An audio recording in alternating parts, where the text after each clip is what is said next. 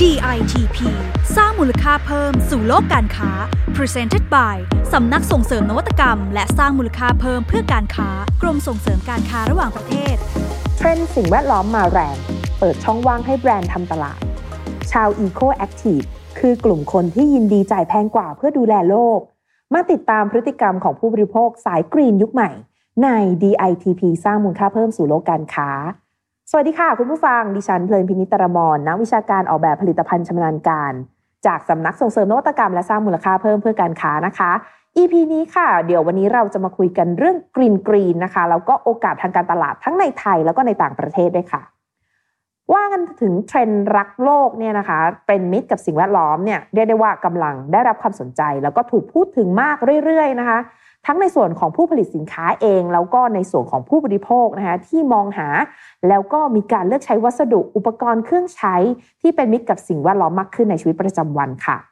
แม้ผู้บริโภคเนี่ยจะตื่นตัวมากขึ้นนะคะ แต่ก็มีทั้งคนที่คิดและลงมือทำขณะเดียวกันก็มีคนที่คิดแล้วทำบ้างเป็นครั้งคราว หรือแม้แต่ผู้บริโภคที่เรียกได้ว่าคิดอย่างเดียว แล้วก็ยังไม่ลงมือทำอะไรเลยเนี่ยนะคะ สิ่งเหล่านี้ค่ะสะท้อนให้เห็นนะคะ ว่าตลาดผลิตภัณฑ์รักโลกเนี่ย ยังมีช่องว่างแล้วก็โอกาสอีกมากสำหรับผู้ประกอบการนะคะ เชื่อว่าหลายคนนะคะ ก็คงเคยพกถุงผ้าไปซื้อของนะคะ เริ่มมีการเลิกใช้หลอดพลาสติก แบบใช้ครั้งเดียวทิ้ง หันมาพบหลอดสแตนเลสนะคะหรือว่าพกกล่องพลาสติกไปซื้ออาหารกันใช่ไหมคะสำหรับวันนี้ค่ะก่อนที่เราจะเข้าสู่ประเด็นที่ว่าแบรนด์เนี่ยจะต้องออกแบบอย่างไรให้ตอบโจทย์ แล้วก็ชนะใจชาว Eco Active เนี่ยเขาเป็นกลุ่มผู้บริโภครุ่นใหม่นะคะ ที่มีกำลังซื้อสูง เราต้องมาทำความรู้จักเขาก่อนนะคะ ว่าเขามีพฤติกรรมเป็นยังไงนะคะสำหรับโปรไฟล์ของผู้บริโภครักโลกเนี่ยนะคะเป็นคนกลุ่มไหนได้รับอิทธิพลความใส่ใจ สิ่งแวดล้อมมาจากไหน เขามีแบรนด์ในใจแล้วหรือยังนะคะ แล้วก็มีจำนวนผู้บริโภคมากน้อยแค่ไหนที่ใส่ใจกับสิ่งแวดล้อมจริง ๆ จนเรียกว่านำมาใช้ในชีวิตประจำวัน แล้วก็เป็นปัจจัยในการเลือกซื้อสินค้าคำตอบของคำถามเหล่านี้นะคะ จะทำให้ผู้ประกอบการเข้าใจอินไซต์ ของชาว Eco Actives แล้วก็ผู้บริโภคที่มีแนวโน้มว่าจะเป็นชาว Eco Actives มากขึ้นนะคะ ซึ่งจะช่วยให้เราเนี่ยสามารถออกแบบสินค้าให้ตอบสนองความต้องการ แล้วก็สื่อสารให้โดนใจชาว Eco Active ได้มากขึ้นค่ะ วันนี้ค่ะมีงานวิจัยที่น่าสนใจมากๆชิ้นหนึ่งนะคะ ที่ชื่อว่า Who Cares Who Does 2020 นะคะ งานวิจัยชิ้นนี้เนี่ย ทำขึ้นโดยคันทานะคะเขาเป็นบริษัทวิจัยชั้นนำด้านข้อมูลเชิงลึกนะคะแล้วก็ที่สำคัญเป็นที่ปรึกษาทางการตลาดระดับโลกค่ะเขาทำงานร่วมกับ GfK แล้วก็ Europanel นะคะการทำงานของเขาเนี่ยนะคะเขามีการศึกษาผู้บริโภคใน 19 ประเทศจำนวนกว่า 80,000 คนค่ะ ระหว่างเดือนพฤษภาคมถึงมิถุนายน ปี 63 ที่ผ่านมานั่นเองนะคะ โดยพื้นที่ที่เขาศึกษาเนี่ยนะคะ ครอบคลุมทั้งทวีปยุโรป อเมริกา ละตินอเมริกา แล้วก็เอเชียนะคะ ซึ่งในเอเชียเนี่ยเราไปสืบมานะคะเขาสำรวจใน 3 ประเทศค่ะ ก็คือจีนเวียดนามและอินโดนีเซียค่ะ ข้อมูลเหล่านี้นะคะชี้ให้เห็นว่าในช่วงโควิดที่ผ่านมา ผู้บริโภคมีการเปลี่ยนพฤติกรรม หันมาใส่ใจสิ่งแวดล้อมเพิ่มขึ้น 20%ค่ะ สะท้อนให้เห็นได้เลยนะคะ ว่าเทรนด์ระดับโลกด้านสิ่งแวดล้อมกำลังมาแรงขึ้นเรื่อยๆนะคะ นอกจากนี้นะคะคันทาเขาได้แบ่งพฤติกรรมผู้บริโภคทั่วโลกออกเป็น 3 กลุ่มสำคัญค่ะ กลุ่มแรกค่ะ เรียกว่ากลุ่ม Eco Actives คนกลุ่มนี้นะคะเป็นคนที่ใส่ใจแล้วก็ปฏิบัติตัวเพื่อช่วยสิ่งแวดล้อมเป็นประจำนะคะ มีสัดส่วนถึง 20%นะคะจากกลุ่มที่เขาสำรวจนี้นะคะ กลุ่ม Eco Considerers นะคะคนกลุ่มนี้เป็นคนที่ตระหนักถึงปัญหาสิ่งแวดล้อมค่ะ แล้วก็ปฏิบัติตัวเพื่อช่วยสิ่งแวดล้อมบ้างเป็นบางครั้ง ตรงนี้มีประมาณ 39%นะคะ และกลุ่มสุดท้ายนะคะ กลุ่ม Eco Dismissers ค่ะ ก็คือคนกลุ่มนี้นะคะยังไม่ตระหนักแล้วก็ยังไม่มีการช่วยเหลือสิ่งแวดล้อมมีสัดส่วนถึง 41%นะคะ ซึ่งกลุ่ม Eco Active เนี่ยนะคะที่เขาเรียกได้ว่าใส่ใจและปฏิบัติตัวทุกอย่างที่จะช่วยสิ่งแวดล้อมเนี่ยนะคะพอเราเจาะลึกไปถึงอิทธิพลต่อความคิดที่ทำให้พวกเขาเนี่ยใส่ใจสิ่งแวดล้อมนะคะ งานวิจัยชี้ค่ะว่าผู้ที่มีอิทธิพลทางความคิดต่อคนกลุ่มนี้ก็คือลูกของพวกเขาเองนะคะ รองลงมาก็คือกลุ่มเพื่อนแล้วก็พ่อแม่ตามลำดับค่ะ ถัดไปมาดูพฤติกรรมร่วมของชาว Eco Active ที่น่าสนใจนะคะ อย่างเช่น คนกลุ่มนี้ค่ะมักจะทำอาหารเองนะคะ มีการเลือกซื้อวัตถุดิบทั้งแบบสดและแบบแห้ง ที่เป็นผลิตภัณฑ์ออร์แกนิกมากกว่าคนทั่วไปนะคะ ในปี 2020 ที่ผ่านมาเนี่ยคนกลุ่มนี้นะคะเลือกซื้อของออร์แกนิกเพิ่มขึ้น 20%ซึ่งเพิ่มขึ้นมากกว่าคนทั่วไปถึง 2 เท่าเลยนะคะ ให้ทายนะคะว่าภูมิภาคไหนที่มีการใส่ใจสิ่งแวดล้อมมากที่สุด เฉลยเลยค่ะ คือทวีปยุโรปตะวันตกนะคะ ที่มีชาว Eco Active มากถึง 25%ค่ะ และก็แน่นอนค่ะ ประเทศเยอรมันนะคะ เป็นประเทศที่มีกลุ่ม Eco Active มากที่สุดสูงถึง 38%ค่ะ ส่วนภูมิภาคเอเชียของเราเนี่ยนะคะ เรียกได้ว่าตกชั้นนะคะ มีกลุ่ม Eco Active น้อยที่สุดนะคะมีเพียง 10%เท่านั้น แล้วก็ยังไม่เพิ่มขึ้นจากปีก่อนนะคะ ในขณะที่กลุ่ม Eco Considerer มี 32%ค่ะ แล้วก็จากการสำรวจนะคะ เราพบอีกด้วยนะคะว่าชาว Eco Active เนี่ยมองว่าผู้ผลิตสินค้าควรเป็นผู้นำในการรับผิดชอบต่อสิ่งแวดล้อมมากที่สุด รองลงมาก็คือรัฐบาลนะคะ แล้วก็ตามด้วยผู้บริโภค แล้วก็ห้างร้านตามลำดับ แต่เมื่อถามว่ามีแบรนด์ใดบ้างที่ทำได้ดีในประเด็นนี้เนี่ยนะคะมีผู้บริโภคเพียงแค่ 22%เท่านั้น ที่สามารถยกตัวอย่างชื่อแบรนด์ได้ จุดนี้เห็นอะไรนะคะ จุดนี้แสดงว่า เรื่องของเทรนด์ด้านสิ่งแวดล้อมเนี่ย อาจจะยังไม่มีแบรนด์ที่เข้ามาแข่งขันมากนักนะคะ แล้วก็ยังไม่มีภาพที่ชัดเจนในใจของผู้บริโภค ก็ตรงนี้ก็เป็นจุดที่ท้าทายนะคะ ว่าเรียกได้ว่ายังเป็นช่องว่างให้กับผู้ประกอบการ ได้เริ่มวางนโยบาย แล้วก็เริ่มผลิตสินค้าทำตลาดนะคะ แล้วก็สร้างแบรนด์ของเราให้เป็นที่รู้จักในกลุ่มของ Eco Active เนี่ยนะคะ ก็จะทำให้เขาเนี่ยจดจำตัวเราได้อีกด้วยค่ะต่อมาค่ะ เรามาทำความรู้จักกับตัวตนของผู้บริโภคสายกรีนในบ้านเรากันบ้างดีกว่านะคะ ก็มีงานวิจัยอันหนึงนะคะ ชื่อว่าการตลาดโลกสวย Voice of Green เพื่อโลกเพื่อเรา ผลงานชิ้นนี้เนี่ยนะคะจะทำโดยวิทยาลัยการจัดการมหาวิทยาลัยมหิดล จากกลุ่มผู้บริโภคตัวอย่างจำนวน 1,252 คนนะคะ ครอบคลุมทั้งกลุ่ม Baby Boomers Gen X Gen Y Gen Z นะคะก็มีการแบ่งผู้บริโภคสายกรีนสำหรับตลาดไทยในบ้านเราออกเป็น 4 ประเภทหลักค่ะ กลุ่มแรกเรียกว่ากลุ่มสายกรีนตัวแม่ค่ะ เป็นกลุ่มที่มีมากที่สุดเลยนะคะ ถึง 37.6%ค่ะ ผู้บริโภคกลุ่มนี้นะคะ มีความตั้งใจทำทุกอย่าง แล้วก็ยินดีจ่ายแพงขึ้นเพื่อรักษาสิ่งแวดล้อมด้วยค่ะ รองลงมาค่ะ กลุ่มที่ 2 ก็คือสายกรีนตามกระแส มีจำนวนถึง 20.8%ค่ะกลุ่มนี้นะคะเขาก็จะมีพฤติกรรมตามกระแสการใช้สินค้าอีโคแต่ยังขาดทัศนคติในด้านความต้องการเปลี่ยนแปลง เพื่อสิ่งแวดล้อมที่ดีขึ้นในระยะยาวนะคะ ต่อมาค่ะ กลุ่มที่ 3 เรียกว่าสายสะดวกกรีน ตัวนี้มีถึง 15.7%เลยนะคะ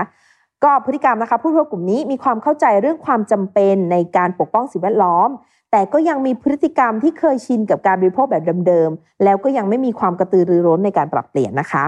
แล้วกลุ่มสุดท้ายค่ะ สายโนกรีนค่ะ อันนี้มีจำนวนไม่น้อยเลยนะคะ 26%เลยค่ะ สายโนกรีนเนี่ยเขาไม่ได้หมายความว่าผู้บริโภคกลุ่มนี้ไม่สนใจสิ่งแวดล้อม แต่กลุ่มนี้ยังไม่พร้อมใช้จ่ายเพื่อสิ่งแวดล้อมค่ะ แล้วก็ยังไม่เปลี่ยนพฤติกรรมการบริโภค เพราะมองว่าเป็นเรื่องยุ่งยากเกินไป จะเห็นได้เลยนะคะว่าถ้าเรารวมผู้บริโภค 3 สายกรีนคิดเป็นสัดส่วนสูงถึง